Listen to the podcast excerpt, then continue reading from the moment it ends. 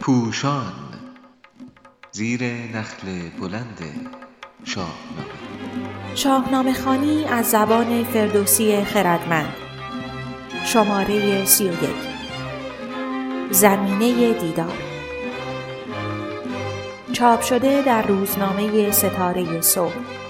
به تاریخ اول آبان 98 نویسنده علیرضا قراباقی گوینده پونه وریزاده موسیقی اثر جیهون چیلک و حسین بیتمز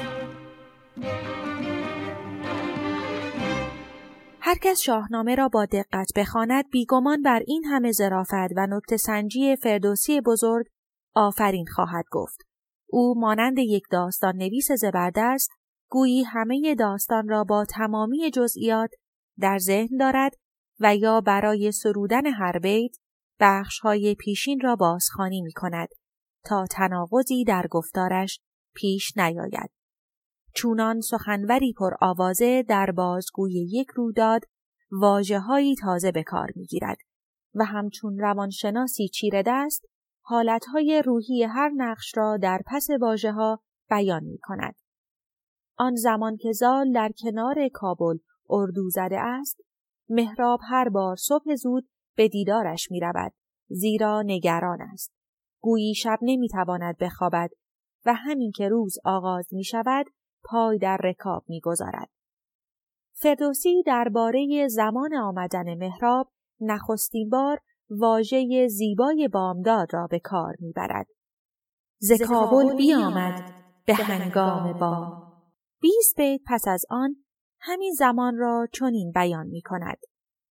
چو زد بر سر کوه بر تیغ که ایهام زیبا در واجه های تیغ و سر هم پرتو خورشید صبح دمان بر قله کوه را میرساند و هم با اشاره به کشیدن شمشیر و بریدن سر نگرانی محراب را نشان می‌دهد. سی بیت بعد با مصراع چنان بود که محراب روزی پگاه و صد و پنجاه بیت پس از آن با تعبیر بزین اندر آورد شبگیر پای همان رویداد را بازگو می کند تا هیچ یک از واجه های بام و پگاه و شبگیر و نیز فراز آمدن خورشید تکراری نباشد.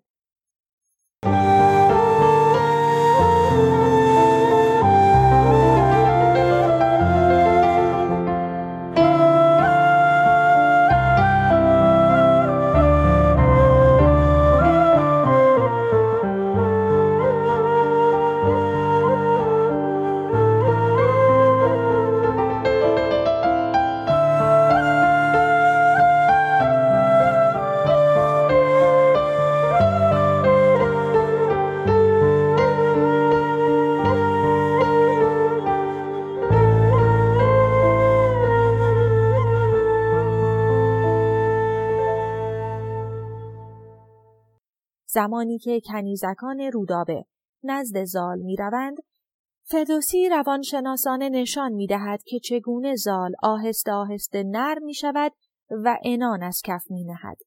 برخورد نخست عاشق برای به دست آوردن اطلاعاتی درباره رودابه بسیار تند است. وگر هیچ کژی گمانی برم به زیر پی پیلتان بسپرم. با این تهدید رنگ لاله رخ کنیزکان به زردی سندرس می شود.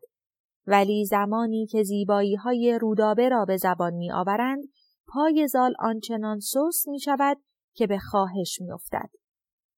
سپهبد پرستنده را گفت گر سخنهای شیرین به آوای نر که اکنون چه چاره است با من بگوی یکی راه جستن به نزدیک او که ما را دل و جان پر از مهر اوست همه آرزو دیدن چهر اوست. کنیزکان راهکاری را پیش پای زال می‌گذارند. خرامت مگر پهلوان با کمند. اینکه رودابه گیسوان خود را پایین میریزد شاخ و برگ عاشقانه داستان است.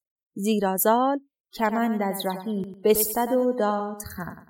و رهی یا خدمتکار زال همراه او آمده و آماده است.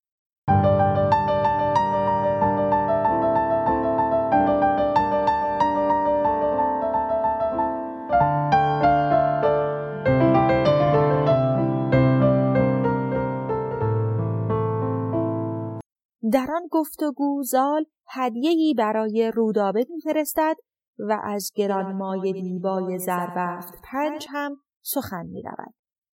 داستان نویس توانا این مصرع را آورده است تا شست بیت دورتر بکار آید. کنیزکان که پیش از دیدار از زال بد می گفتند اکنون پیاپی او را می ستایند. رودابه این را به رخشان می کشد و به تعنه می گوید که می‌دانم از زیبایی من نزد زال تعریف کرده اید و از او هدیه گرفته اید. در اینجا بها نه به معنای ارج و ارزش بلکه به معنای خود پول یا کالا و هدیه است. رخ من به پیشش بیاراستی به گفتار و زان پس بها خواستی.